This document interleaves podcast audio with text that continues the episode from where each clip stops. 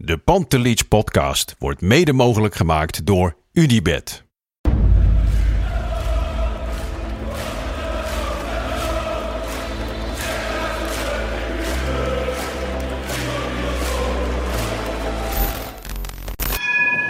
For me, they can have just lot of goals, lot of fun, and some some other things. 5-0 wordt het in Amsterdam. En nu, nu is de 36e landstitel binnen. Kluivert, ja! Kluivert 1-0.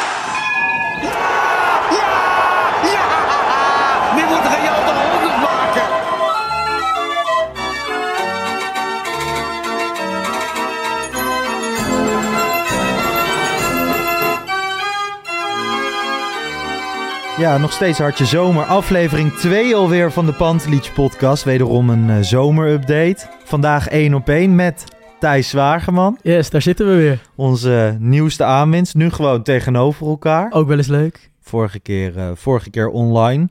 Ehm, vorige keer ook redelijk wat kritiek gehad op de foeilelijke jingle. Ja, die onze ja, projectmanager Bart Obbink in elkaar had geschroefd. Ik had tegen hem gezegd van ja, het lijkt me wel leuk om even een variantje te hebben voor de zomer.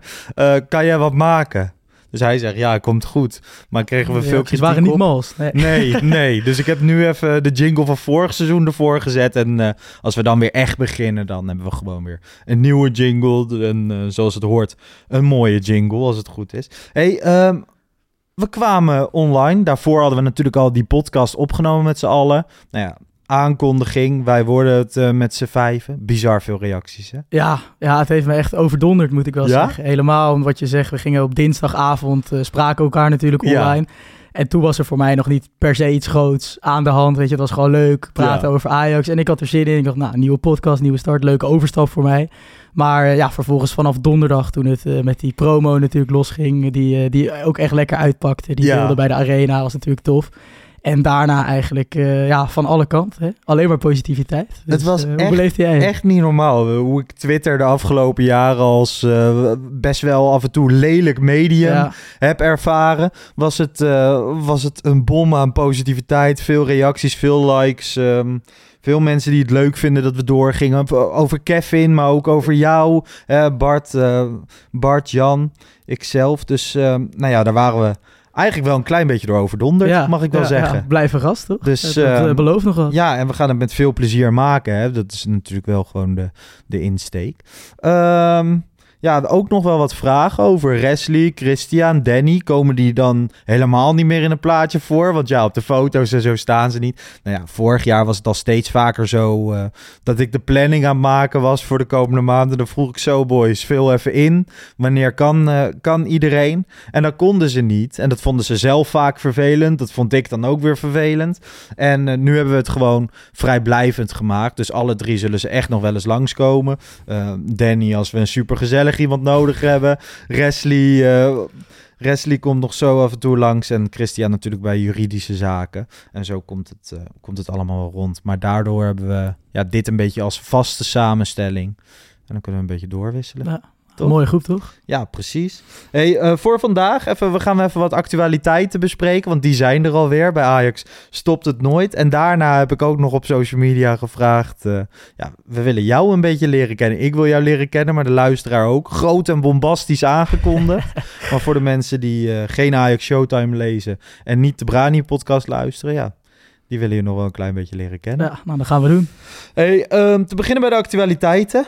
Afgelopen zaterdag was er een eh, openbare training. En jij was erbij. Ja, of tenminste openbaar. Het was Ah, eh, voor de media. Ja. Eh, en ik moet zeggen, ik voel me... Ik, heb- ik heb niet vaak privileges in het, in het leven. En dat hoef ik ook helemaal niet. Maar als je naar de toekomst rijdt voor een training met de media... ehm, voelt dat wel als privilege. Omdat je niet zo vaak Ajax meer kan zien trainen. Jij zou eigenlijk meegaan. Ja, kwam eh, helaas iets tussen. Dus helaas dat, eh, dat ging niet meer door. Nee. Maar nou ja, het was een druilerige zaterdagochtend. Ja, het maar alsnog, je ging er wel met een lekker gevoel naartoe. parapluutje mee. En ik moet zeggen, ik was iets, iets te vroeg. Vanaf half elf kon je dan de, de toekomst op. En dus ik zat nog even twintig minuutjes van tevoren in mijn auto al op die parkeerplaats. Ja, ja, ja. En ja, met, met heel veel plezier. Want sowieso, jij hebt veel op de toekomst Mhm. rondgelopen. En dat heeft toch wel altijd iets magisch Klopt, of zo. klopt. En zeker, ja, wat ik ook al vorige keer een beetje vertelde, rondom jeugdwedstrijden is het eigenlijk bijna alsof je bij een amateurclub rondloopt. Mhm. Met de toegankelijkheid en ja, een, kantine, je kan Ja. zo langs het veld. En nu bij eerste elftal is het dat natuurlijk wel veel meer afgesloten. Maar, er waren ja, alweer wat jeugd, open, eh, dus- er waren alweer wat jeugdteampjes aan het trainen, Ja. oefenpotjes. Dan lopen er ook gewoon eh, kleine jochies van Zeeburgia Ja, rond en van de dijk. Weet je wel, dus allemaal, eh, allemaal kinderen. Inderdaad, werden ontvangen in de, in de kantine en ik was er lekker vroeg bij. eh, een kopje koffie gedronken, zie je wat bekende koppen Ja. rondlopen. Zeg je hier en daar hoi en, eh, hoi en doei. En eh, toen naar het trainingsveld. Ik heb eh Reon Boeringa, onze nieuwe Ja, clubwatcher, ontmoet. Ja. Dat vind ik toch ook altijd wel een, een ding. Ja, ja, ja. Eh, we hebben een nieuwe clubwatcher voor Voetbal International. Die was echt aan de, aan de hand van Freek Oh, Jansen eigenlijk. samen ook nog. Ja, Freek, kwam, Ja. Freek kwam nog wel mee. En die heeft natuurlijk voor ons seizoen 1 en 2 van de Pantelich podcast gemaakt. En ehm, dus altijd goed contact onderhouden. Maar ik, ik stelde me voor aan Reon vrij arrogant. Want ik zei van ja, als je, als je veel over Ajax wil weten, dan moet je mij ook kennen. Aangenaam Lars Oh, van Heijden. goedemorgen. Ja. En Freek zegt echt, wat ben jij nou weer Ja, arrogant ja, aan het doen? ja. En toen dacht ik van ja, dit is, dit is ook geen lekkere Kwam dat dan toch door al die reacties op Twitter? Ja, Was het een beetje naar je hoofd gestegen? Ik had te veel, eh, te veel ego Ja, opgebouwd. ja. Ja, Even weer met beide benen op de grond. en toen... eh, nee, we, we stonden naast elkaar aan het, aan het trainingsveld. En ik vind het dan altijd wel leuk, hè. Dick Sintony van de Parool Ja, is er ja. dan. Willem Vissers van de Volkskrant. Eh, Ajax Live is aanwezig. Natuurlijk Mike Verwij. Ja. Mike, eh, ja, ik had vorige week had ik nog een tweetje geplaatst over, over hem. Je had de allereerste training, die gingen ze lopen in het Amsterdamse Ja. bos. En dat was geen training openbaar voor media. Maar ja, je kan in het Amsterdamse bos gaan gaan staan. dus hij, hij stond op zo'n foto een beetje schimmig in de achtergrond. En ik had hem vergeleken met Ash Ketchum. En hij vond dat niet leuk. niet leuk? Maar Ash Ketchum is voor mij een absolute legend. Dus ik bedoel was een het, ook compliment gewoon... Nee, ik bedoel het gewoon positief. ik vond het gewoon ja. een hele grappige foto. Dat, ik eh, zag hem ook voorbij komen. En dat Ja. was ook precies het beeld. Ja, hij een beetje tussen die bosjes en dan die groepje spelers. Dus voorbij hij zegt, wat maak jij me nou? Ik doe altijd aardig tegen jou en nu... eh, Maar dat ook nog even uitgesproken zaterdag? Ja, zeker. eh, Dus dat doe je ook aan de rand van Top, het trainingsveld. Top, top. Nou ja, toen kwamen die spelers. Ik was wel benieuwd hè, naar eh, hoe zo'n Maurice Stijn zich houdt op de eerste dagen. Maar ook zijn assistenten, Maduro en Bacatti. En wat voor indruk kreeg je daarvan? Hoe, hoe was die verhouding? Want ik heb dan wat, wat beelden gezien. Dan vond ik Maduro Ja. best wel dominant aanwezig. Dat willen ze volgens mij vanuit Ajax Media ook wel gewoon hè? pushen. Ja, Want je hebt inderdaad veel beelden waar hij aan het coachen is en zo. En Stijn eh, nou ja, een beetje op de achtergrond, achtergrond staat. Ik moet wel zeggen, de, de, de ploeg was verdeeld in drie groepjes. Dus je had wel één echt basisgroepje Mhm. hè, met jongens als Klaassen en Berghuis. Maar ook Hato bijvoorbeeld. En dan had je een, een jeugdgroepje en die wisselde een beetje door in positiespelletjes. En eh, ik moet zeggen, Stijn ging bij elk groepje natuurlijk even kijken zoals Mhm. het hoort. Moet natuurlijk veel jongens leren kennen. Veel jeugdspelers zal hij helemaal nooit gezien hebben. Ehm, en, en bij elk positiespelletje stond er één assistent. En de keepers waren natuurlijk apart. Maar, eh, en dan worden net die beelden van Maduro eruit ja, gehaald. precies. En maar die, dat, is, eh, ja, die zien dat heeft Ajax zelf onder controle. Dus Ja, zullen ze wel iets eh, in willen sturen. Precies, inderdaad. precies. En ik denk ook helemaal niet dat het iets slechts is. Het is Mhm. wel goed om Maduro fanatiek aan de gang Ja, te zien. ja. Maar eh Stijn had eh, op de eerste dag een dik horloge om. En op de tweede dag had hij een fluit Ja, ja. rondom zijn nek. En volgens mij, ja, hij is natuurlijk wel gewoon de baas. Maar eh, het is inmiddels wel normaal binnen zo'n voetbalclub... dat zo'n technische staf, ja, dat iedereen zijn eigen gebeurde onder Ten expertise Hag ook veel natuurlijk. Ja. Schreuder deed dan wel weer iets meer trainingen Ja. volgens mij zelf. Maar, en zag je nog aan Stijn dat hij af en toe spelers eruit lichtte? Nee, dat deed hij nog eh, helemaal niet. Hij deed nog helemaal geen persoonlijke gesprekjes Nee. en zo. Ik ben ook wel benieuwd of hij daar heel erg van is. Ja, ja. Of dat hij dat helemaal niet doet. Want ehm, hij, hij, hij staat wel bekend als een trainer die een team kan smeden. Mhm. Maar staat hij ook bekend als een, als een trainer die individueel Ja, heel erg goed met spelers is? Dat weet ik niet. Volgens mij, ik hoorde wel verhalen ook dat hij dat in- eerder ook wel had gedaan. Van oudspelers met wie hij had gewerkt. Als dan eh, een zoontje of een dochtertje ziek was, dat hij dan ook eh, een knuffelbeer stuurde en dat soort dingen. Dus ja, dat doet denk ik ook niet elke trainer. Hij weet, maar dat eh, viel zaterdag niet direct op. Nee, dat viel nog niet echt op. Hij weet wanneer eh, vriendinnen van spelers er zo Ja, jarig zijn. Dat doet Van Gaal toch altijd? ja, ja, dat klopt. totale, Het totale mens. Ja, ja, Dus ja. misschien eh, houdt hij zich daar ook wel aan. Nee, ja, de- verder was het natuurlijk... Het, is een tweede training. Heel veel eraan afzien eh, kan je ook niet. Eh, ze deden een beetje pasen trappen, wat verschillende positiespelletjes en een, een partijvormpje. Viel op dat ehm, Wijndal... Die had de eerste dag, had je in zo'n filmpje, eh, do- liepen ze door het bos en toen hoorde je hem roepen easy, easy. Ja, ja. Toen dacht je van, nou ja, na zo'n matig vorig seizoen is dat misschien wel een klein beetje ongepast of zo. Mhm. Maar ik moet zeggen, hij zag er echt uit alsof hij een heel zomertje in het uh, Ja. had ik wil zeggen, hij lijkt ook breder geworden Ja, inderdaad. Sommige Ja. mensen zeggen van, oeh, hij is, hij is aangekomen, maar die, dat heb ik helemaal niet. Volgens mij is hij vooral in massa. Ja, ja, precies, Dus niet, hij heeft niet de hele zomer hamburger zitten Nee, zo zag ik het ook op foto's. Maar jij hebt hem eh, de hele ochtend voorbij zien komen. Ja, en ik moet Maar- zeggen, voetballend bleef het eh, nog wel een klein beetje achter. Zeker in die partijvorm. Ze waren vlak, vlak voor mij. Verder dingen die opvielen waren de, de duels tussen Hato en Vos. Die kwamen in de partijvorm continu tegen elkaar uit. Dat, dat was vet. Ja, ja. Ehm, ja, Branco van de Bomen viel direct op, omdat hij ehm de continu vooruit dacht en met zijn passing. En dat hebben we Dat natuurlijk heel erg grootste gemist kwaliteit. Ja, bij, ja. bij Ajax. En eh, dus die viel echt positief op in het En in hoe heb je, het is nu nog lastig te zeggen, omdat ze natuurlijk met een groot gedeelte van jonge Ajax ook zijn, maar heb je het idee dat hij een beetje in de groep wordt opgenomen? Want dat vind ik ook altijd wel leuk om van die trainingen te zien, als hij helemaal verloren in zijn eentje het veld Ja. opkomt of zo. Of, of zijn er jongens die hem een beetje Nou, bij de hand een nemen? beetje. eh, Je, je hebt natuurlijk groepsvorming. En dat is inderdaad nu nog lastig, omdat Ja. er heel veel jongens niet zijn. Wat wel weer heel erg opviel, was dat, eh, dat het groepje Klaassen, Klaassen Berghuis, Pasveer was daar continu Ja. bij. En Maar bijvoorbeeld ook Richard Witsche. Ja, ja, ja. Dat is Assistent bijna een van die spelers. Ja, man. Ja, dat is echt zit ook de hele rol tijd met die gasten te ja. Eh, prachtig.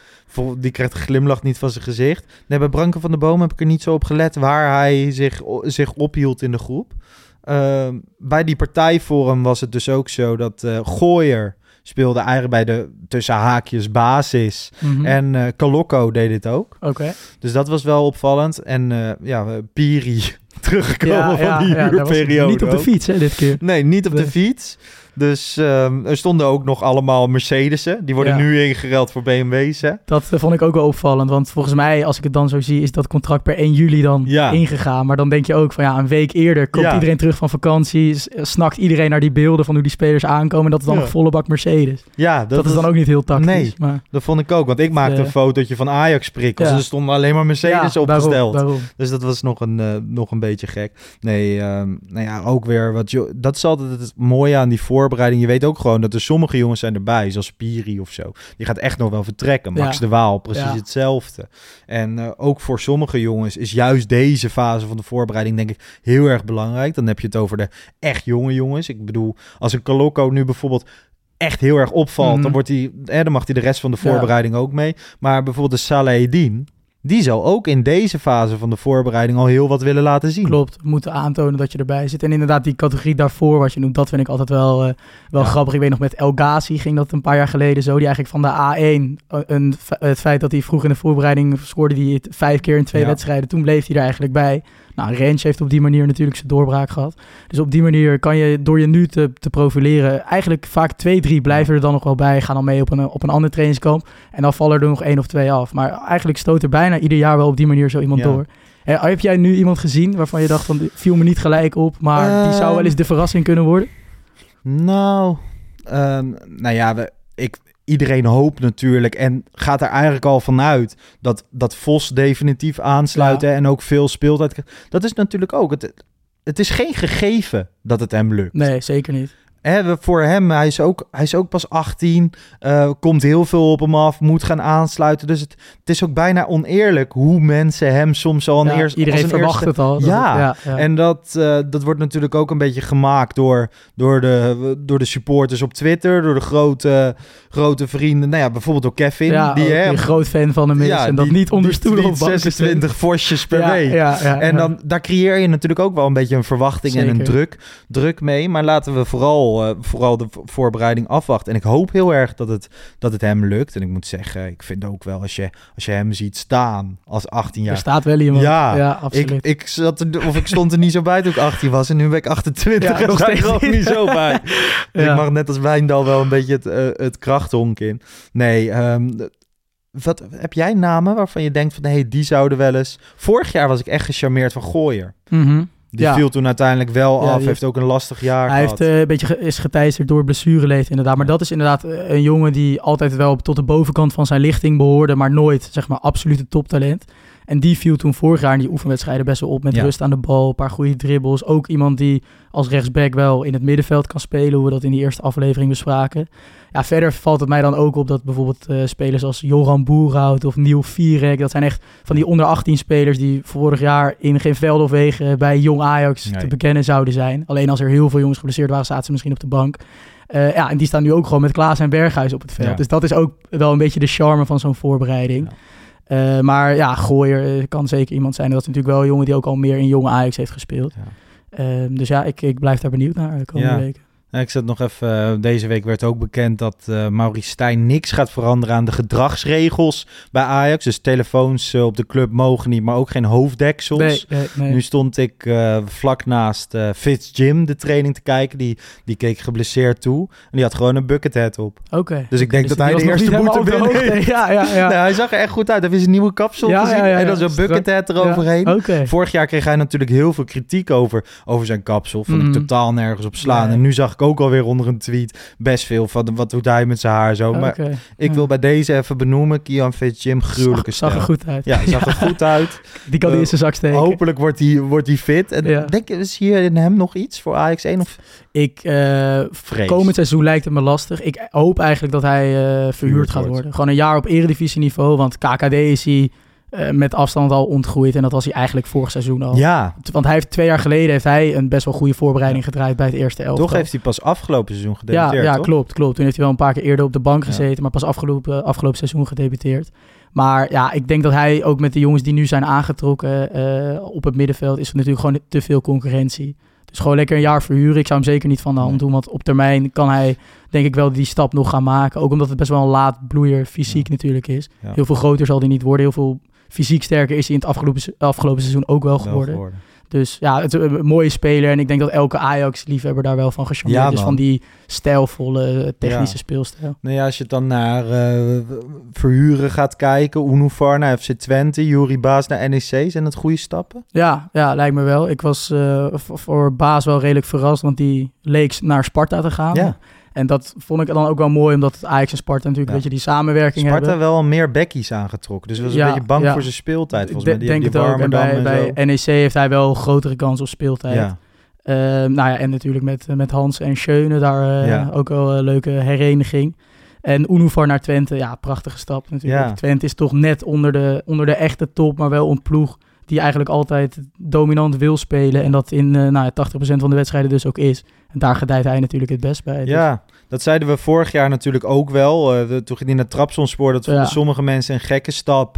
Ehm, ik vond dat eigenlijk best wel logisch, omdat je veel op de helft van de tegenstander Mhm. speelt, vaak de bal hebt. Ja, nu heeft hij een heel ongelukkig seizoen gehad, Ja. veel geblesseerd geweest. Ook een van de beste spelers van Precies. En de- Trabzonspor. wat dat betreft was het niet per se een logische Nee. stap natuurlijk, met Nee. die concurrentie die daar was. Ja, en, ehm, en nu bij, bij FC Twente hoop ik wel gewoon zeg maar dat hij dat het niveau aan kan en gewoon basisspeler wordt. Dan is het een, een hele goede Ja, stap. top. Want ehm, ik was ook vorig jaar was ik voor FC Afkik een keer bij, bij Go Ahead Eagles. En die waren toen nog op zoek naar verschillende spelers. Ja. Dus toen, toen sprak Paul Bosveld, daar de Ja, technisch eindverantwoordelijk.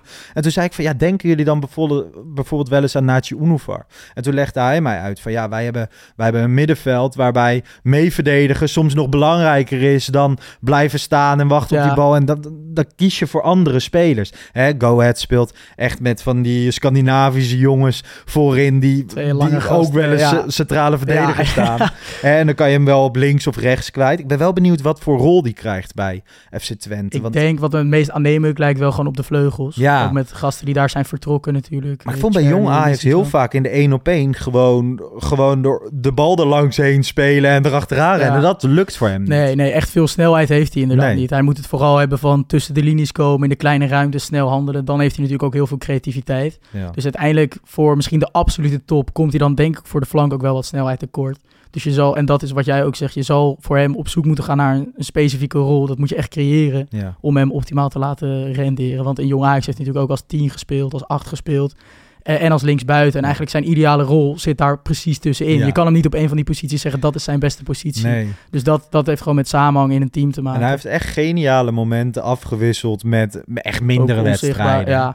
Maar Ehm. dat ene seizoen wat hij in Jong heeft gehad, was natuurlijk wel eigenlijk weergaloos. Volgens Ja. mij 30 goals eh, en assists bij Ja, elkaar. en dan, dan En denk dat- je aan dat ene eh, dat moment tegen Eindhoven. Ja, ja, dat is gewoon, Dat- ah, die jongen heeft, heeft zoveel kwaliteit. En je hoopt zo erg dat het eruit komt. Want hij heeft ook nog heel erg de gunfactor. Mhm. Hij, nou ja, als je alleen al naar hem kijkt, dan zie je Ajax. Ja, Toch? Ja, 100%. Ja, van jongs af aan zag je Ja. bij hem op zijn 14e op de Future Cup gestaan natuurlijk. Dus ja, nee, we, we gunnen het hem allemaal. En ik denk wat dat betreft top dat hij nu al in dit stadium van de voorbereiding... gewoon de hele voorbereiding bij Twente mee kan Precies draaien. dat. Want daar moet een ploeg ook gewoon in elkaar gaan vallen. En, volgens dat, mij eh, met Jozef Oosting een perfecte trainer ja, die voor heel erg hem. op dat persoonlijke, Ja. en dat, dat gevoelsmens. Ja. Dus ja, ja, laten we het hopen. Ja, nou ja, dat eh, dus de, de verhuren. Ehm, nou ja, dan ook nog wat geruchten gewoon rondom eh, wat grotere spelers. Kelvin Bessie, Kudus, opeens Ja. Brighton, Hove In de, de Albion. combi-deal. Ja. Combi-deal. Ja, ja eh, verrassend in, de, in dat opzicht. Ik, de, voor Kudus vind ik het ook al een verrassende stap. Omdat je natuurlijk de afgelopen seizoen, of het afgelopen seizoen... waarin hij in de groepsfase van de Champions League... echt een, als een van de weinige Ajax die een hoog niveau Ja. aantikte. Toen leek het alsof echt de hele Europese top zich voor hem zou melden. Nou, natuurlijk ook een goed, een goed WK gespeeld met Ghana. Dan is Brighton niet per se de club eh, in die categorie waarvan Nee. ik het had verwacht. Maar als je gaat kijken naar daar natuurlijk ook met een aanvallende speelstijl en eh, hele specifieke scouting. Eh, en ik vind het vooral mooi als je een beetje dan de verhalen en de geruchten nu ziet, dat hij er dus ook zelf voor open lijkt te staan. Ja. Want hij heeft ook eh, wel vaker geroepen, volgens mij, dat hij zichzelf beter vond dan Neymar. Ja. En eh, dat denk je ook van, dat hij echt Je gelijk hebt en wel eens het idee dat hij een dat klap niet van de molen heeft. een goed zelfbeeld heeft. Ja, klopt. En als je dan deze stap zou willen maken, eigenlijk een tussenstap in de Premier League, toch de, de sterkste competitie ter wereld, volgens velen. Ja, dat, dat vind ik heel positief. En van Bessie kan je eigenlijk, eh, was het, waar zijn ik heel veel ajax heel verrast en eh, gelijk strikken omheen en wegdoen. Terwijl eh, Brighton vorig jaar ook heel lang in de markt voor hem was. Ajax Nou, troefde ze toen ja, net af. Ja, En ik denk ook hè, dat, dat een Kelvin Bessie bij Brighton kan zomaar een revelatie binnen de Premier League 100%. worden. Als je naar zijn profiel kijkt.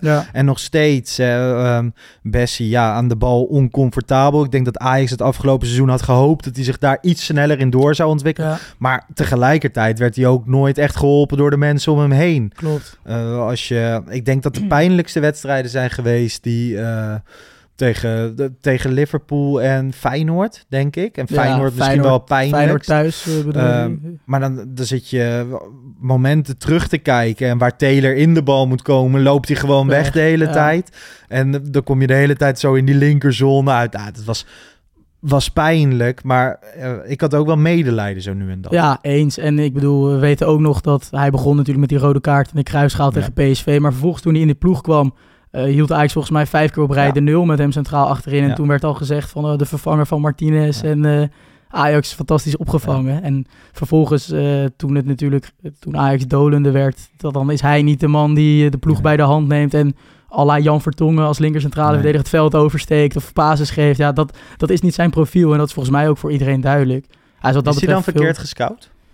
Ik zou niet per se willen zeggen verkeerd gescout, want hij gaf of nam wel kwaliteiten mee die er op dat moment ook niet waren. Hè? Met, met zijn snelheid en zijn zijn fysieke kracht. Dat zie je nu ook, dat zijn statistieken bijvoorbeeld in persoonlijke duels, daar behoort hij gewoon nog steeds tot de top 5 van, eh, van alle Europese topcompetities. Zeg Er zijn maar. ook veel spits uit de Eredivisie die gewoon zeggen... hij was mijn lastigste Ja, verdediger dit ja, seizoen. En Ja, maar als hij zich in je vastbijt. Ja, precies. Ja. En dat eh, wel. hij Alleen, staat vaak goed. Alleen ja, op een gegeven moment werd hij zo oncomfortabel aan de bal. Ik denk dat ook bij de, technische leiding van vorig seizoen... dat ze er te, te veel van uit zijn gegaan dat Timber eh, die opbouw wel zou Wel kunnen verzorgen. En dat anders we altijd nog op links, dat Wijndal daar Ja. wat in kon doen. En dat blind, hè? Mhm. Nou ja, en dat is heel, heel belangrijk wat je zegt. Want je hoorde ook vaak mensen, ook destijds dat hij werd aangetrokken, eh, Bessie, werd gezegd van ja, type Davinson Sanchez. Ja. Maar als je dan gaat kijken in dat Europa League seizoen onder Peter Bos, wie eh, Sanchez allemaal om zich heen had staan. Hè? Nou, op een gegeven moment een De Ligt die natuurlijk de opbouw fantastisch kon. Veldman vaak rechtsback die dat ook goed eh, op zich. Maar een middenveld met eh Jeune, Ja. en Klaassen. Dat Veel is wel even wat anders. Nee, daarom, Nee. daarom. Dus het, het- alles eh, valt of staat met gewoon die, die samenhang. En dat was er dit seizoen natuurlijk niet. En dan is Bessie wel een speler die er dan gelijk wel heel hulpeloos uitziet. En, en dan kan je makkelijk zeggen verkeerd gescout. Maar ik denk dat het vooral een verkeerde, verkeerde inschatting is geweest van de mensen, van de kwaliteiten van de spelers om hem heen. Dat eigenlijk dat verkeerd heeft ingeschat.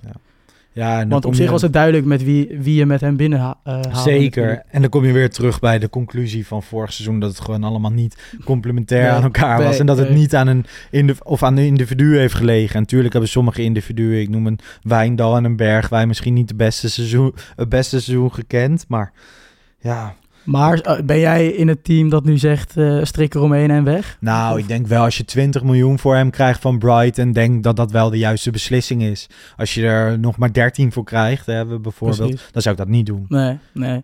Dat is Ja. ook een beetje voor mij, eh, voor mij de situatie. En ik denk dat het ook bij hem wel interessant kan zijn om iets met doorverkoop en bonussen bijvoorbeeld vast te stellen. Ja. Want als hij in de Premier League zich wel gaat laten zien en, en dat hij daar wel tot uiting komt, dan kan hij natuurlijk vanaf daar ook nog een, eh, een leuke stap gaan maken. En dan kan Ajax ook weer cashen. Maar als je twee weken Dus- geleden tegen mij had gezegd... je kan Bessie verkopen voor 20 miljoen... dan Ja. had ik je niet geloofd. Terwijl als ik nu Brighton zou zijn... Mhm. of Crystal Palace of Ja. Everton of zo... en je denkt van... hé, we kunnen Bessie kopen voor 20 miljoen... zou ik het wel doen. Dus ja, dit is die misschien ook wel gewoon, eh, gewoon waard. Maar goed, we gaan, het, eh, we gaan het zien of zij definitief vertrekken. Edson Alvarez klapte. Mhm. Hè, dat ging niet meer gebeuren. Nu staat er toch weer een deurtje op de kier... Ja. vanuit eh, Borussia Dortmund. Ja, je zou bijna denken dat het een beetje onderhandelingsstrategie Ja. is eh, vanuit Duitsland. Het Ik- spel is op de wagen. Dat zeker. En ik vond het wel opvallend hoor, want je ziet niet heel vaak meer, zeker in het stadium waar die transfer van Alvarez zich op een gegeven moment in bevond, dan zie je niet meer zo vaak dat het klopt. Je hebt natuurlijk wel Ja. verhalen van eh, clubs die interesse hebben en dan dat het uiteindelijk niks wordt. Dat hebben we ongeveer elke Hier dag. leek het al bijna maar hier, rond. hij was volgens mij persoonlijk rond. Ja. En eh, ja, zo- het speelde al wekenlang. Het zou een beetje hetzelfde zijn als dat Timber nu opeens niet meer Ja, ja, precies. Zo die concrete vormen nam het wel echt aan. Eh, dus ja, ik, ik zou het opvallend vinden. Het is ook een beetje een, een, een- een- eh, ja, een soort meningsverschil tussen de trainer en de technisch directeur daar volgens mij. Dat is nooit lekker om daarheen te gaan als je een meningsverschil terecht Nee, nee, daarom, daarom. En dan helemaal de geluiden zijn dat die technisch directeur hem wel wil en de trainer liever niet. Nou, de trainer maakt uiteindelijk de opstelling. Dus voor hem is het misschien ook wel gewoon goed als je dan hoort dat een West Ham ook steeds wel is. heftig als je, als je Bellingham wil vervangen met Alvarez, hoor. Ja, dat, maar dat kan ik me ook niet voorstellen. Nee, dat kan ik me één. echt- dat kan ik Dan me- nou ja, dat- heb je ook niet, eh, dan heb je Nee. ook een aparte kijk op voetbal. inderdaad. ja, maar wat dat betreft is, is West Ham United logischer Ja, als Rice vertrekt ja, en dat ja. je dan, eh, dan Alvarez haalt. Ja, Maar goed, die zal wel eh, gaan vertrekken. Ik denk dat het belangrijkste voor Ajax is dat jongens als Timber, Alvarez, dat die transfers zo snel mogelijk rond zijn, zodat je zelf weer, eh, weer door kan. Ehm, want de voorbereiding, hè, de oefenwedstrijden staan alweer voor de deur. Komende zaterdag de eerste tegen FC Den Bosch. Ehm, we hebben natuurlijk Shakhtar, ook gewoon in Nederland. Nu is bekend geworden dat allebei die wedstrijden achter gesloten deuren zijn. Wel te zien bij Ziggo. En eh, vorige week in de podcast hadden we het er even over dat het wel belangrijk is dat Ajax in contact blijft met de jonge supporters. En dat gebeurt nu niet. nee, nee. En jij kon er wel iets meer over vertellen volgens mij. Nou ja, dat gewoon niet, eh, wat, ik, wat ik hoorde is dat Ajax wel echt bezig is geweest met die oefenwedstrijd tegen Shakhtar. Om die Mhm. ergens op een amateur, eh, bij een amateurclub te spelen. Met verschillende gemeentes gesproken. Maar dat de gemeente slash lokale driehoek er dan niet aan wilde. Nou ja, en de Johan Cruijff Arena is gewoon nog geen optie. Want er zijn alleen maar concerten. evenementen, Het ene, de ene superster naar de ander zie ik Ja, eh, langskomen ja, op TikTok in de arena. Ik wil gewoon weer Ajax daar zien. We- het, is weer, het is weer tijd voor Ajax in plaats van Beyoncé. Nee, maar dat is dus gewoon geen optie. En dat is gewoon heel erg jammer. Het is wel een beetje van deze tijd dat gemeentes dat niet meer doen. En ik denk, ik denk dat dat echt heel erg zonde is. Zelfs kleinere clubs als Go Ahead Eagles en zo. Die Ja. speelden vorig jaar nog in Terborg. Dat is een kleine gemeente naast Deventer. Hun wedstrijdjes. En er gebeurt nooit iets. Maar voor kinderen is dat zo belangrijk om ze op één meter te zien. Maar ik denk dus dat Ajax dat zelf wel wil. Maar dat het gewoon eh, lastig gaat. Ja, ja zonde. Ja.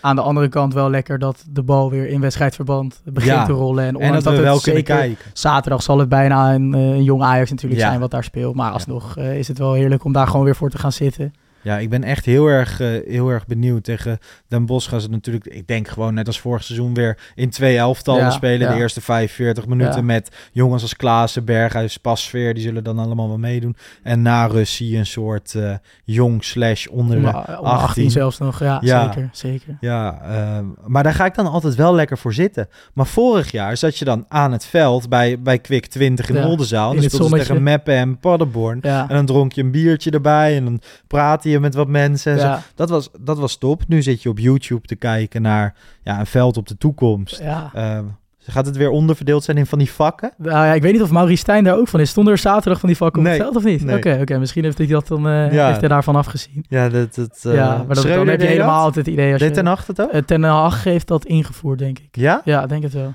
In die winterstop toen. Ja, ja, ja, ja. Om Sick. die verschillende half spaces Ja. en zones op het veld te kunnen Hier duiden. moet je lopen. Ja. Echt. Ik weet nog, vorig jaar was ik, eh, was ik in Oostenrijk bij dat trainingskamp. Toen stond ik op een gegeven moment, schitterende omgeving. Daar gingen we een shop maken van, vanaf een berg. En dan keek je echt van heel ver op dat trainingsveld. Ja. En toen zag je die vakken die nog beter. Ja, ja, ja. Ja, dat was wel, eh, was wel gruwelijk. Maar als normale supporter is het niet al te Nee, fijn. en nee, precies. En sowieso zo'n potje op zo'n trainingscomplex. Dan, eh, ja. Het is gewoon alsof je echt naar een trainingspotje Ik ben benieuwd of ze, of ze commentaar er, erbij doen. Ja, vaak Ziggo wil uh, Siert de Vos daar nog wel Oh ja, dat klopt, ja. Gewoon een one-man show Ik ben ook wel- geven. Dus dat... benieuwd of ze dat tegen, tegen Den Bosch doen. ja, ja. Ja, nou ja, goed. Aanstaande zaterdag zitten we er dus gewoon eh, weer bij. Is er dan iemand waar jij specifiek op gaat letten of gewoon op het collectief? Kijk, Ja, ja, het collectief eigenlijk. En wat, eh, ja, dit is misschien ook nu nog niet per se te zeggen. Vorig jaar viel bijvoorbeeld op dat eh, iemand als Jury eh Regeer toen gelijk door Schreuder weer naar Ja. het middenveld werd gehaald. Die Ja. er juist onder Ten Hag was, een beetje was omge- omgetoverd tot rechtsback. Dat soort eh, keuzes vind ik in dit stadium wel interessant. En verder, ja, tactisch of spel, eh, speltechnisch kan je er nog niet super veel over zeggen. Ook omdat ze dus net een week aan het trainen zijn, is het vooral een eh, kwestie van jongens minuten geven. Ja. Ehm, en ja, er sluiten ook nog volgens mij een stuk of 15 internationals Ja. moeten nog aansluiten. Dus ja, dat is ook eh, twee derde van je selectie natuurlijk. Ja. Nee, er komen nog heel veel bij. Hey, onder het mom van eh, jou wat beter leren kennen, want in dat stadium van de podcast komen we nu rustig aan. Kevin staat erom bekend. Elke middenvelder die net niet goed genoeg is voor het middenveld, de- ziet hij wel een bekkie in. ja. Soms heeft hij gelijk, soms niet. Hè? Nee, dat herkent hij ook. Heb jij dat ook? Zie je veel bekkies op het middenveld? Ehm, ja, het ligt er een beetje aan. Je kan natuurlijk, iemand zoals Masraoui het invulde, Mhm. zou het wel kunnen. Waar Ajax zelf de laatste tijd juist meer voor opteert, is eigenlijk om buitenspelers om te turnen tot back. Ja. En dat hebben we met, eh, met Jarmoumi dan gezien in Jong Ja. Ajax, Rafael Sarvo, eh Serginho Dest een paar jaar eerder. Dus dat, ja, ik, ik, bij het, in het amateurvoetbal is ook altijd eigenlijk de regel dat de rechts of de linksback, dat is meestal de zwakste Ja. van de ploeg. Hè? En wat dat betreft zou je kunnen zeggen van iedereen kan die positie invullen. Nou, zo zwart-wit is het echt niet meer, want het voetbal is natuurlijk enorm veranderd. Ja. En je ziet zeker ook bij een ploeg als City, eh, zijn backs ongeveer de belangrijkste spelers. Ehm, dus het is niet zo dat je tegen iedereen die hard kan lopen eh, kan zeggen, oh, ga jij maar rechtsback Nee. staan. Eh, zo, eh, zo zou ik het niet willen zeggen. nee. Overigens is het tegenwoordig ook zo dat elke willekeurige back bij Zeeburgia 6 nu ook zegt van ja, maar de rechtsback is lang niet meer de slechtste Ja, van ja, elftal. precies. Ja, dat maar het amateurvoetbal Ja, is het ja, nog steeds. Ja, klopt. Waar sta jij? Ja, middenveld. Ja? Meestal linkshalf. Ja. Dus jij, jij moet de gebreken van die back een beetje Daarom, op, daarom- ja, ja, ja. opvangen. Ehm, wat, wat voetbal je zelf? Ja, nou, ik heb wel eh, altijd jarenlang gevoetbald bij, eh, bij BFC in Bussen. Wel een redelijk ja. niveautje. Ehm, De club ja, van Jori Mulder is dat toch? eh, ja, ja, ja, klopt. Ja, ja. ja. Ja, lang geleden. Dus dat wel. En nu ja, een paar jaar geleden naar Amsterdam verhuisd. En sindsdien niet meer echt meer op clubniveau, maar dan wel Power League. Ik denk bij veel mensen wel bekend bij Swift, het 5 tegen 5 voetbal. Dus, eh, dat ja, dat- Neil Petersen, onze baas ook. Zie je die ja. ook altijd Nee, langskomen? nee, je speelt in een andere, Oh. andere dag volgens mij. Maar het zou wel leuk zijn om elkaar een keertje te treffen. Kan nog een leuk potje worden, denk Ja, ik. die doet dus altijd gewoon, dan gaat hij, hij kan best wel een redelijke potje voetballen, maar die neemt dan gewoon vier profs mee. Ik zie en dan soms gaat eh, die daar, teamfotootjes eh, voorbij komen met Guus Treel en is iedereen. Ja, Dan neemt hij gewoon alle profs mee. En dan Nee, wel trots erbij 12 ja, gewonnen. ja, precies. Ja, ik moet zeggen, hij, hij zegt het ook als ze hebben verloren. Ehm, ik, ik kreeg ook een vraag, wanneer VV Nederhorst podcast? Ah, ja, dat daar is, iets mee te het is maken? bij- dat is mijn allereerste club geweest. Oké, Uit het uh, doorvarrecol. Dus nou, Geinig. ook daar zitten de luisteraars. Mooi. Want we zijn eh, beland, ik heb op social media, ik haat echt Mailback podcast. Dat, dat hebben we ook echt in vier jaar Pantelich podcast, dat ik het nu maak, ehm, nog nooit gedaan. Want ik, Ja. ik heb daar echt een pest aan, maar vandaag is Toch de eerste. gegaan. Gewoon ja. een zak aan. Nou ja, maar ik ben zelf ook wel benieuwd naar. Oké, we, we, hebben- we hebben je aangetrokken. Ik heb je wel eens gehoord. Ik heb je zien twitteren. Ik heb je zien langslopen. Maar er is heel veel wat ik nog niet weet. Dus ik dacht, laten we gewoon eens wat vragen gaan, eh, gaan stellen. Dus daar nemen we nu even de, de tijd voor. Ja, Eh, lachen. ben je zelf liefhebber van podcast? Gewoon Ja. van het medium? Ja, Luister je veel? Ja, zeker wel. Eigenlijk wel. eh, nou, eigenlijk, ik kan wel zeggen dat het is begonnen met de Pantelis podcast. En dat klinkt nu als een heel romantisch Mm. verhaal. Maar dat is wel eh, Arco en Freek destijds. Dat was toch ook wel een beetje aan de, in een vroeg stadium van van, podcast, podcast. ja, man. 2017, 2018 Ja. of zo, denk ik. Dus op die manier een beetje erin gerold. En vervolgens, ik luister nu nog steeds wel veel, eh, veel voetbalpodcasts. Core podcast eigenlijk mijn favoriete, Ja. eh, van, van Bart Vriends onder andere. Ja. Eh, maar ook dingen als Zelfs podcast vind ik heel leuk om te luisteren. Die naar Podimo Ja. zijn gegaan. Nou, al dat soort ontwikkelingen, dat vind ik wel, wel leuk om te volgen. Nou ja, en ik ga dus bij Afkikken ook in september beginnen met een, met een eigen podcast. Of in ieder geval een plan daartoe voor afstudeerproject. Dus dit is zeker wel iets waar, waar mijn interesse ligt. Ja. Ja. Oké. Hey, we, we kregen ook de vraag, we gaan gewoon van links naar rechts en van... Alle eh, kanten op. We gaan alle Let's kanten go. op. Ehm, ehm, hoe kwam je op 16-jarige leeftijd bij Ajax Showtime terecht? Want dat was best jong. Ja, dat is wel jong. Ehm, ja, eigenlijk had ik eerst altijd natuurlijk de ambitie om profvoetballer te worden. Nou, op een gegeven moment moet je ook wel zo realistisch zijn dat dat hem niet meer gaat worden. En toen dacht ik eigenlijk van ja, hoe kan je nog steeds zo dichtbij bij mogelijk komen? Nou, jij hebt afgelopen zaterdag eh, dan op de toekomst Mhm. gestaan. Ja, dan, dan sta je bijna op het veld natuurlijk. Ja. Dichterbij is haast niet mogelijk. Dus daarin trok de media altijd wel, eh, wel mijn aandacht. En ik had ook al heel jong bijvoorbeeld een abonnement bij Voetbal International. En eh, ja, vanaf middelbare schooltijd dacht ik, had ik een beetje mijn zinnen op de, op de sportjournalistiek gezet. En eigenlijk eh, zodoende gewoon had ik zelf Ajax Showtime benaderd. Van, eh, kan ik niet een keertje Ja. bij jullie meelopen om te kijken hoe het daar gaat. Omdat ik dat, eh, die website al heel veel be- bekeek en volgde. En ja, van het een kwam toen het ander. Dus toen uiteindelijk daar, daar blijven plakken en steeds verder uitgebreid. Dus kreeg ik op een gegeven moment een zaterdagavonddienst. Dat is dan niet, niet heel lekker op die leeftijd natuurlijk.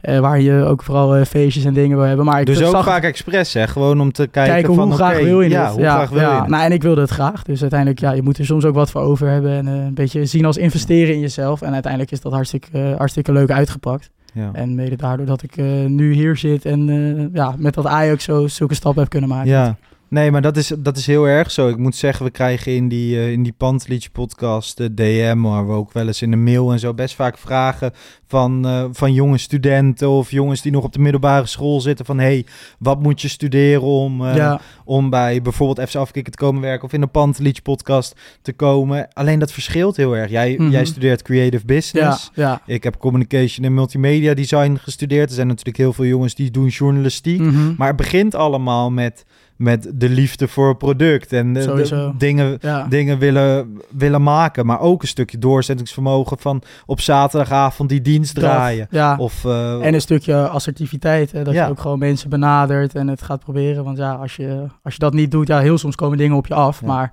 ik heb ook wel geleerd dat het vaak wel loont om zelf mensen even aan een jasje te trekken. En dat moet niet brutaal of eh, vervelend maar het worden. werkt maar dus. Het werkt wel. Het werkt wel. Ja. Want ik denk eh, bij de, bij de Pantelic podcast de afgelopen jaren hebben we regelmatig jongens die meehelpen aan het draaiboek of op social media of eh, allerlei dat soort, dat soort Ja. dingen. En het komt bijna allemaal voort uit, uit jongens die echt vanuit zichzelf ons benaderen in Ja. plaats van dat wij iets uitzetten. Maar goed, eh, wil je in contact komen, stuur dan even een Ja. mail naar bart.fcafkikken.nl. Je weet nooit waar het toe kan leiden. Nee, dus Nee. Dat, is, eh, dat is hartstikke leuk. Hey, ehm, wat is je absolute droombaan? Als je echt gewoon de toekomst in kijkt, wat zou je nou echt het allerliefste willen? Ja, voor nu en ik zeker voor de komende 10, 15 jaar is dat nog steeds sportjournalistiek. Ja. Dus en in de breedste zin van het woord. Want ook ja, hedendaagse ja, journalisten zijn natuurlijk sowieso gewoon crossmediaal heel vertegenwoordigd. Dus dat heb ik ook altijd heel leuk gevonden. Ik ben wel echt begonnen met schrijven. Dus dat is in principe mijn grootste passie. Maar ik vind juist de combinatie dus met, eh, nou ja, als persoonlijk journalist je social media bijhouden of erover praten in een podcast, nou, video-items. Juist die combinatie vind ik, vind ik heel leuk en daar zit ook nog heel veel ontwikkeling natuurlijk in. Dus dat is wel iets wat, wat ik mezelf voor de komende jaren sowieso zie doen. En daarna zou ik het denk ik ooit wel leuk vinden om of iets meer achter de schermen, een beetje strategisch media te gaan doen.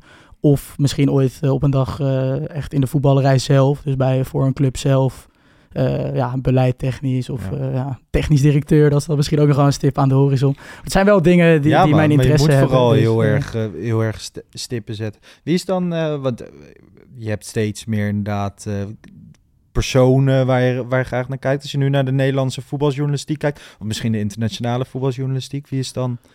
Ehm, ja, vind, ik heb niet per se één iemand die er voor mij, waarvan ik zeg dat is echt het totaalplaatje van hoe ik het zou Mhm. willen. Maar ik vind, vind bijvoorbeeld op tactisch gebied eh, Sam Planting en Pieter Zwart Ja. echt, echt geniaal. Eh, dus da- daar kijk ik zeker Is dat wel, ook eh, bijvoorbeeld echt een hoek die jou... Want dat is... Ja, ik lees het, maar ik snap de helft niet. Ja, ja, nee, dat is ook wel echt een, eh, een tak van mij. Ik heb ook voor Ajax Showtime veel tactische analyses Mhm. geschreven dan van Europese tegenstanders of ook Ja. na afloop of vooruitblikken van welke, welke opties heeft een trainer, hoe kan je tactische problemen oplossen. Dus dat is een, een bepaalde tak die, eh, die ik heel leuk vind. Nou ja, dan verder iemand als Freek Jansen, natuurlijk jarenlang Ajax-watcher geweest. Die denk ik ook wel eh, de- charme had en het, het vak verstond Zeker. door in podcast en op video eh, ook de juiste toon aan te slaan. Dus dat is dan ook wel iets, iets Ja. waar je naar kijkt. Dat zijn namen die nu het eerst in me opkomen eigenlijk. Ja, wel, wel grappig dat iedereen, en dat, dat willen we ook juist binnen de podcast, allerlei verschillende soorten, soorten mensen. Maar als ik dan nog zo een beetje, een beetje rondkijk, bijvoorbeeld Dave Albers, weet je wel, die Ja. eerst bij Vice werkte en nu bij, bij Voetbal International onder andere, die maakt gewoon veel achtergrondverhalen. Over Dat vind ik ook vet. en zo. Ja, Van ja. die cultuur, Ja. cultuurdingen en ehm, nou ja, wat dat betreft eh, heel, heel veel. En ik vind wel in dit, het, het landschap is nu wel echt het evolueren. Vroeger, die journalisten waren natuurlijk nooit heel erg uitgesproken voor een club. Maar nu heb je al, ja, elk kind zet wel een keer een foto op social media in zijn Maar shirtje. Dus je gaat ja. steeds meer zien dat gewoon mensen wel een bepaalde, bepaalde clubvoorkeur hebben. Ehm, wat was je favoriete Ajax-speler van het afgelopen seizoen? Oef, van het afgelopen seizoen. Ja. Eh, zou je ja, op het schoolplein niet, willen zijn? Niet een heel lekker seizoen om er eentje uit te pikken natuurlijk. Nee, ik moet zeggen, als ik gewoon naar de huidige selectie kijk, dat ik wel de meeste sympathie dan heb voor Steven Berghuis. Eh, dat had ik eigenlijk altijd al. Ik vond het een eh, altijd wel intrigerend persoon. Hij heeft natuurlijk best wel een aparte carrièreopbouw Ja. gehad met groot talent bij Twente, daar niet doorgebroken. Ja. Een paar verhuurperiodes, uiteindelijk via AZ, eh, Premier League bij Feyenoord. Uitgegroeid tot wel echt een nou ja, nationale topspeler. En dan moet je maar de ballen hebben om, om die stap te maken. En eigenlijk verbaast me ook niet dat hij die ballen had. Want als je hem dus een beetje al hebt gevolgd in zijn presentatie, ook buiten het veld. En bij Feyenoord eh, sloeg dat dan vaak door in, in frustratie. Heeft hij ook al een paar interviews gegeven die dan tot op de dag van vandaag nog viraal gaan. Of bepaalde Ja. quotes daaruit. Maar eh, ik vind het bij hem heel mooi dat hij dus... dus hij is wel een mannetje en hij weet gewoon waar hij voor staat. Maar hij koppelt dat ook wel echt aan, aan liefde voor het voetbal. Dat Ja, zie je, dat druipt er bij hem. Echt, echt liefhebberij druipt er bij hem vanaf. En bij Ajax had je, heb je natuurlijk die uitspattingen niet gehad tot de laatste wedstrijd Tot- van het afgelopen ja, seizoen. ja. Met het incident bij de, bij de hekken en de bus eh, bij FC in, Twente. in Twente. Ja, dus, dus nee, nee, hij en ook qua speelstijl. Ik vind dat gewoon een hele, hele mooie speler met, eh, met, een, met een goede techniek, prachtige traptechniek. Dat is ook waar ik zelf wel echt van gecharmeerd ben. Nou, lekkere crossbal of steekbal. Dus eh nou, Berghuis dan denk ik, als ik eentje zou, zou uitlichten nu. Zie je van hem nog, of zie je voor hem nog heel veel toegevoegde waarde komend seizoen? Ja, ik ben eigenlijk wel over verbaasd dat ik, ik zie steeds harder of luider de roep dat eh, hij op de bank terecht moet komen. Of dat hij, Doorgeselecteerd moet worden. Ja, doorgeselecteerd moet worden. Terwijl hij is nu 31 volgens Ja. mij. Ik denk dat hij nog steeds wel twee, drie topjaren voor zich heeft liggen. En dat we ook niet moeten vergeten, nadat, als hij op, als aanvallende midders, eh, middenvelder speelde, dat het vaak eigenlijk wel goed was. En natuurlijk, ja, het wordt een beetje stokpaardje, maar ook in samenhang met de rest van je middenveld. Maar hij heeft eh, ja, eigenlijk altijd, zeker op eredivisieniveau, bewezen dat hij gewoon top Dat van is de wel een competitie is. kritiekpunt. Hè? Dat is wat veel criticasters zeggen. Hij doet het niet in topwedstrijden. Ja, maar ja, dan zou ik zeggen, kijk nog eventjes naar die potten tegen Sporting of Dortmund, waarin hij ook eh, gewoon een van de beste op het Dat veld is wel was. lang geleden al. Ja, is, is eh, ruim, een, eh, ja, ruim een jaar geleden. Maar ik denk zeker dat hij het nog, nog wel in zich heeft. Dus ik eh, zou Berghuis ook absoluut niet slachtofferen. En hij zou gewoon mijn, mijn nummer 10 zijn in het huidige Ajax. Ja, oké. Ehm, wie wordt de eerstvolgende debutant in Ajax 1? Ja, oh, dat is, dat is een leuke vraag natuurlijk. Ehm, ja, je hebt in- nu op dit moment in jong Ajax veel jongens die bijvoorbeeld ooit al hun minuten hebben gemaakt. Als een Aarts of een Linson. Die, die vallen dan niet in deze categorie. Ehm, als ik het nu eventjes die selectie zo voor me haal, zou ik misschien zeggen eh, Gabriel Misohoy. Een middenvelder die nog wel echt jong is, 2005. Maar eh, ja, dat, dat is eigenlijk eh, al, ja, al jarenlang eh, het, het grootste talent in de, in de opleiding van Ajax. Hele complete middenvelder met een goed fysiek, maar ook kan kort draaien, steekbal, techniek, snelheid. Die, die is heel compleet. Maar nog wel eventjes de vraag hoe hij het in jong bij de hand gaat nemen. Want dat is tot, hem tot nu toe nooit over een lange periode gelukt. Dus dan zou ik als, als een kleine backup misschien Matej Milovanovic willen noemen. Servische Nederlandse verdediger. Die eh, een keer zijn scheenbeen heeft gebroken. En vorig jaar, jaar toch hardnekkige knieblessure, ruim een half jaar eruit gelegen. Maar mits fit eh, heeft hij echt ook al in de jeugd een echt een fantastische indruk op mij gemaakt. Ja. Dus een jongen die, die kan indribbelen, die, die ook de uitstraling heeft van een, van een ja, bikkelharde verdediger. Maar dat dus koppelt aan voetballend vermogen. Met ook een goede paas in de benen. Dus als hij een keer eh, langere tijd fit blijft, dan kan het ook snel gaan, denk ik. Wel, eh, wel echt een interessante naam. Want dat Ja. is, eh, hè, de, de Missehoys en zo hoor je Mhm. vaak. Hem Ja. hoor je een stuk, stuk minder vaak. Maar, En dat komt ook echt voornamelijk door die blessures hoor. Want hij heeft dus als, als onder 17, onder 18 Maar volgens mij speler is lang het zelfs uitgelegen. En nu in jong een tijd voor vorig seizoen was het zelfs de vraag heel even of hij wel een contract kreeg en zo. Ja, hij heeft wel een contract. Volgens mij heeft, ligt hij nu nog voor één jaar vast. Ja. Dus zal ook wel eh, misschien verlengd moeten worden. Maar ja, dat valt of staat ook een beetje mee met hoe hij natuurlijk nu, eh, wat zijn Hoe perspectief wordt bij Ajax, Ajax. En of hij daar eh, goed aan de bak gaat Ja. komen. Ja, Maar zeker ja, onderbelichte jongen, maar wel leuk om in de gaten te houden. Wel geinig. Ehm, favoriete Ajax-wedstrijd? Ehm, ja, dan ga ik toch naar eentje die eh, voor, qua beleving dat voor mij vooral is geweest. En dat is die halve finale thuis tegen Olympique Lyon. Dus in dat eh, 2017 jaar.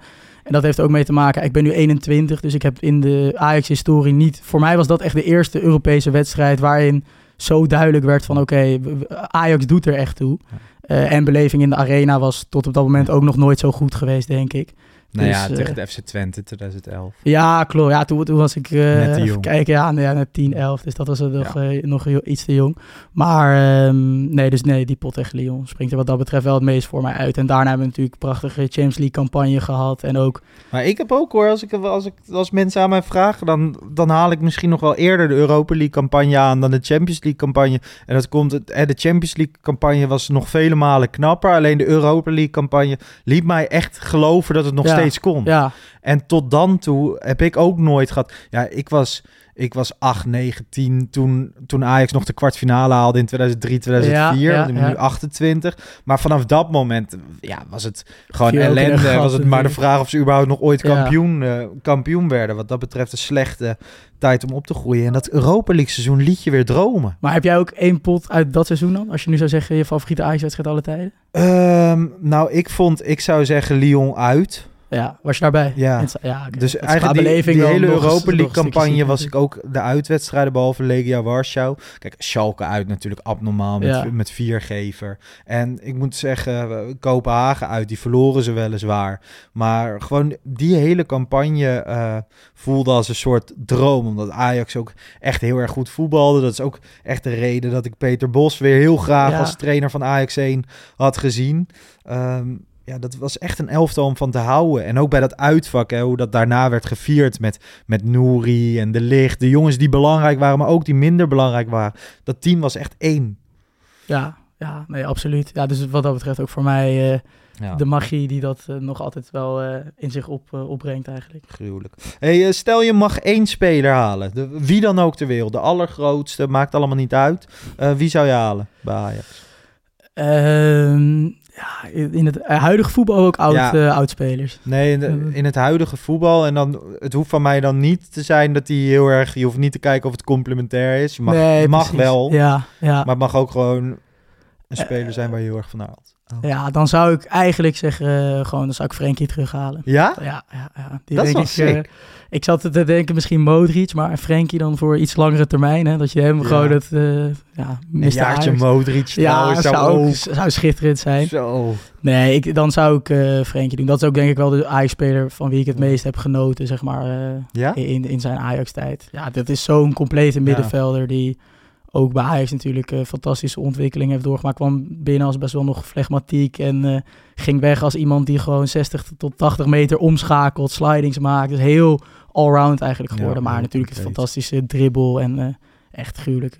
Eh, Ja, Wel, technische kwaliteit. Jij denkt ook wel direct weer, weer in Ajax. Want ik zat zelf ook in mijn hoofd van wie zou ik... Ik zou echt uitkomen bij Jack Grealish. Is mijn favoriete Ja, ja. speler. Echt al, al sinds zijn Villa-tijd. Maar ja, dat zou natuurlijk totaal niet passen bij Ajax. Het zou wel leuk zijn, Alleen het toch? zou wel heel erg vet zijn. Zaterdagavond Jack Grealish in de stad. Ja, Het is toch gruwelijk dat hij opeens hier in de bubbels ja, ja, rondwalt. ja, ja, ja. Hij zou het wel kunnen, want veel het voetballers zien we natuurlijk in de, in de bubbels wel eens, eh, wel eens passeren. Ehm, verwacht je dat Dave Vos ooit trainer van Ajax 1 wordt? Eh, ja, ik had het de vorige aflevering eigenlijk gezegd, hè? dus daar, daar blijf ik zeker achter staan. Ehm, ik zou denk ik niet gelijk denken dat Ajax hem vanuit jong Ajax nog een keer zou doorschuiven. Ook omdat dat nu twee keer dus met Keizer en met Heitinga niet heel succesvol heeft uitgepakt. Dus ik hoop dat hij nog, eh, nog na dit seizoen en volgend Hmm. seizoen dan misschien jong Ajax doet en dan misschien een andere eredivisieclub. Maar hij is ook nog hartstikke jong, dus ik zie hem zeker op termijn eh, wel weer uitkomen als, als hoofdtrainer echt voor Ajax. Ik denk dus dat Ajax het ook ziet. Want hij wilde in principe niet nog een Ja, jaar eh, ja. een jong team eh, trainen. Ik had gedacht van hij gaat een stap maken naar onder in de Eredivisie of eh, top KKD. Maar ja, hij heeft toch verlengd. Nou, dan Mhm. moeten er voorwaarden Precies, zijn. daar is een bepaald plan Ja, wel geschetst. er is een natuurlijk. plan. Ja, ja. En dat plan kan altijd eh, totaal veranderen op het Mhm. moment dat het niet loopt. Hè? dat, hebben is we ook bij, de eh, voetballerij natuurlijk. Ja, bij Heitinga Ja. natuurlijk gezien. En eh, ik ben wel benieuwd waar, eh waar Heitinga nu trouwens terechtkomt. Ja. Als je dan kijkt dat er bijvoorbeeld Sparta dat heel lang op zoek is geweest. Maar ja, ik, Ik- ik zag daar wel een match. Maar dat wordt hem dan ik niet. ook. Nee, nee. Ik hoop wel dat hij eh, gewoon nog in, eh, in Nederland een kans krijgt Ja, ergens. ja, ik hoop het ook. En het is ook op zich prima natuurlijk dat hij daar even de tijd voor neemt. Zeker, je kan nu tuurlijk, wel eh, hals tuurlijk. over kop in een nieuwe club gaan stappen. Tuurlijk. Maar ik denk dat dat vooral cruciaal wordt. Dat hij wel ergens in gaat stappen waar echt het vertrouwen is. En waar hij ook straks na een half jaar dat Go Ahead niet presteert en René Precies. Haken eruit gaat. Ja. dan wordt hij daarin gehaald. Ja. Ja. Ja, dan moet je. Dus dat, en dat is natuurlijk voor jonge trainers altijd lastig. Hè? Ja. Want je, de kansen die je krijgt zijn soms spaarzaam. Je krijgt er maar één, Maar- twee. ja, ja, en dan is je eerste indruk is eigenlijk leidend voor hoe je de rest van je carrière ge- gezien gaat worden. Dus wat dat betreft denk ik niet dat hij nu enorm beschadigd is door Ajax. Vind ik. Ik weet niet of jij daarachter... Ik zie jou eh Nou ja, gewoon... Ik denk, jij bent geen, eh, geen fan natuurlijk. Nee, maar ik was, was niet echt een fan. En ik denk ook, eh, als ik dan bijvoorbeeld naar, naar de mensen kijk waarmee ik in die Kicker Daily zit. Dan heb je bijvoorbeeld Mart, die voor Go Ahead Eagles is. En eh, ik kan me niet voorstellen dat hij denkt van, nou ja, na dit halfjaartje Ajax en al zijn media optredens. En ook mensen die niet alles hebben gevolgd zoals wij, maar Mhm. Flarden hebben meegekregen. Ja, ik denk wel dat het hem een klein beetje beschadigd heeft. Want bij, bij Jong Ajax was ik er ook niet van overtuigd. Maar toen was het wel de, de opkomende trainer van Jong Ajax. Ja. Nou, dat zou wel kunnen onderin de Eredivisie of in de, in de middenmoot. En nu twijfel ik daar wel aan. Ja, aan de andere kant is het Maar gun het hem ook- wel, hè. Ja, Gewoon, en ik, ik vind hoop wel dat, dat die situatie waar hij is ingestapt bij Ajax was natuurlijk al wel heel erg lastig. En dan kan je ook het zo zien dat hij nu als een soort crisismanager ook weer een soort spoedcursus in het betaald voetbal heeft gehad. Waar die, als hij bij een club waar die, want Ajax is natuurlijk ook gewoon de grootste club waar het meest omheen gebeurt. En als hij dan bij een Sparta gewoon in meer rust of eh, meer in de luwte zou kunnen werken, zou dat ook natuurlijk wel goed kunnen uitpakken. Ja. Nou dus ja, ik, ik hoop het voor hem. Het is hem wel gegund in ieder geval. Ik ben benieuwd. Ehm, ja, wat is... Je hebt natuurlijk heel veel op de toekomst rondgelopen. Je hebt veel Future Cups gezien. Ik denk ook Copa's en zo. Die, Eh, ja, nee, dat is ook wel weer. Dat is best wel lang Ja? geleden dat hij voor het laatst eh, zijn Wanneer gehouden. was die voor het laatst? Ik denk 2014 of zo. Ja? Misschien, Zo, die moet terug. Dat was een jeugdtoernooi in het Olympisch. Stadion, voor de mensen die niet weten. Ehm, die moet echt terugkomen. Ook voor de band met, eh, met de jonge kinderen waar we het eerder over hadden. Maar oké, eh, veel competitiewedstrijden. Je hebt Ja, heel veel jeugdwedstrijden gezien.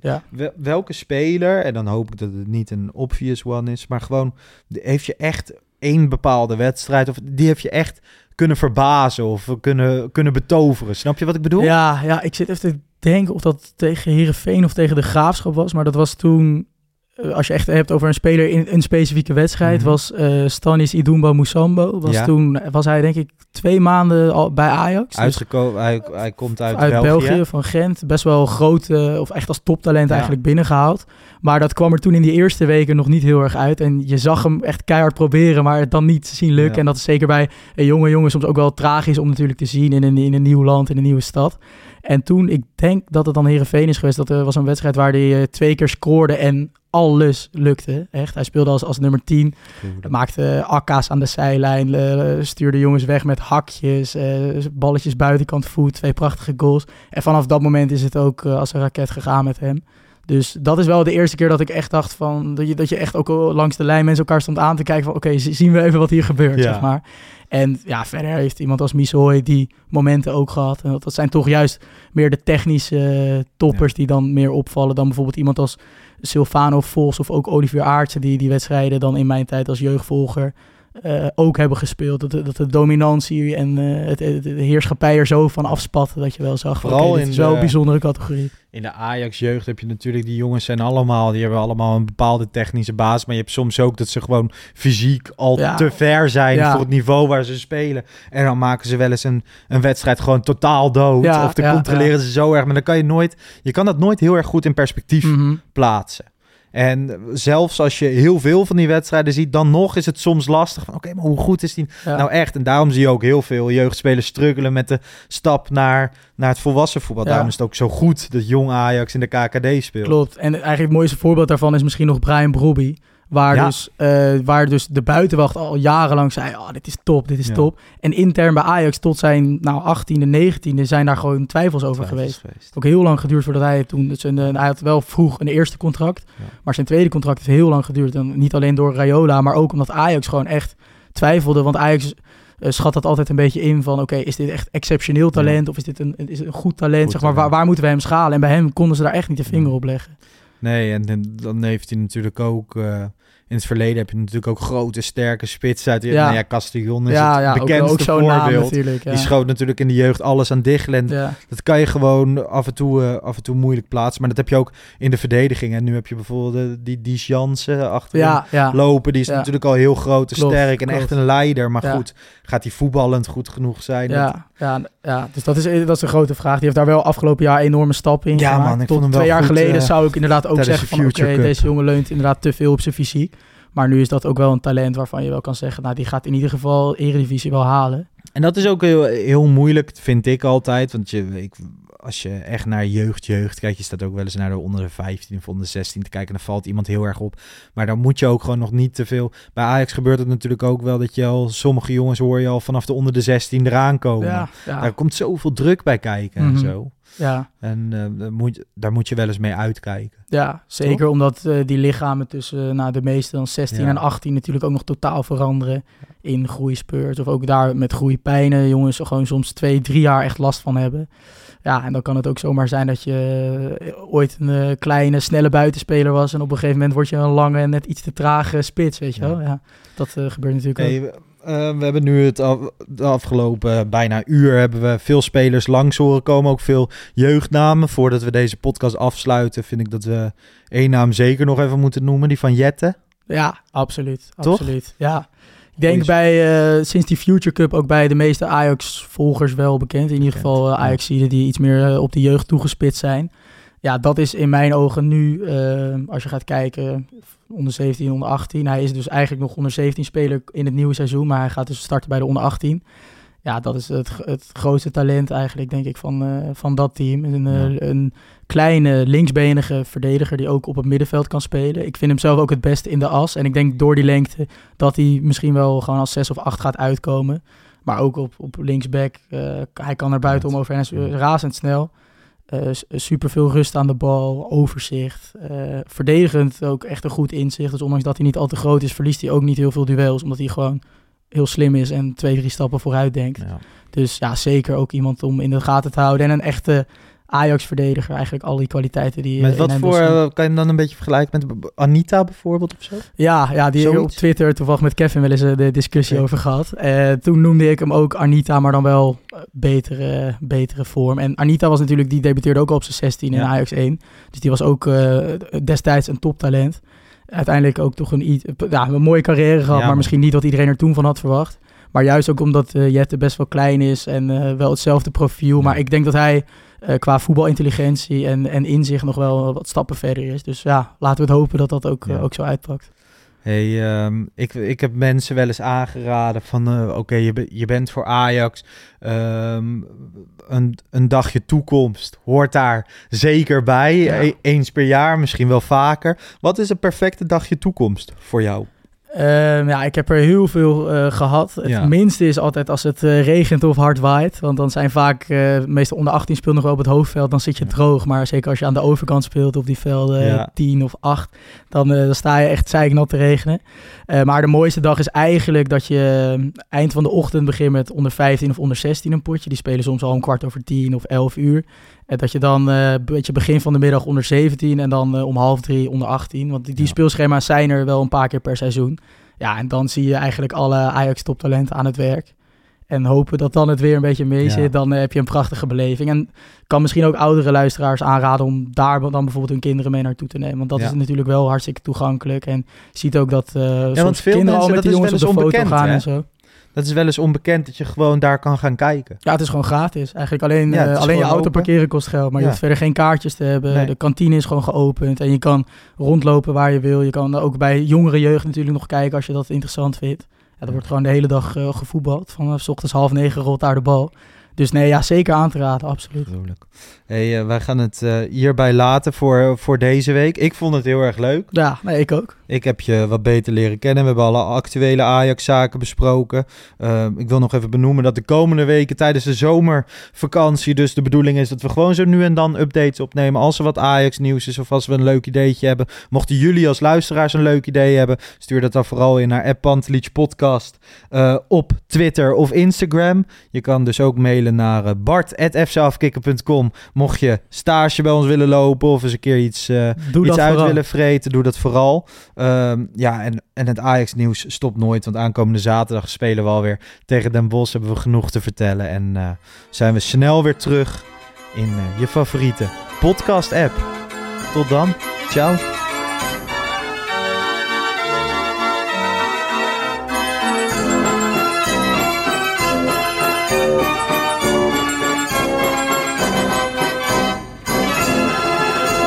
Let's go Ajax.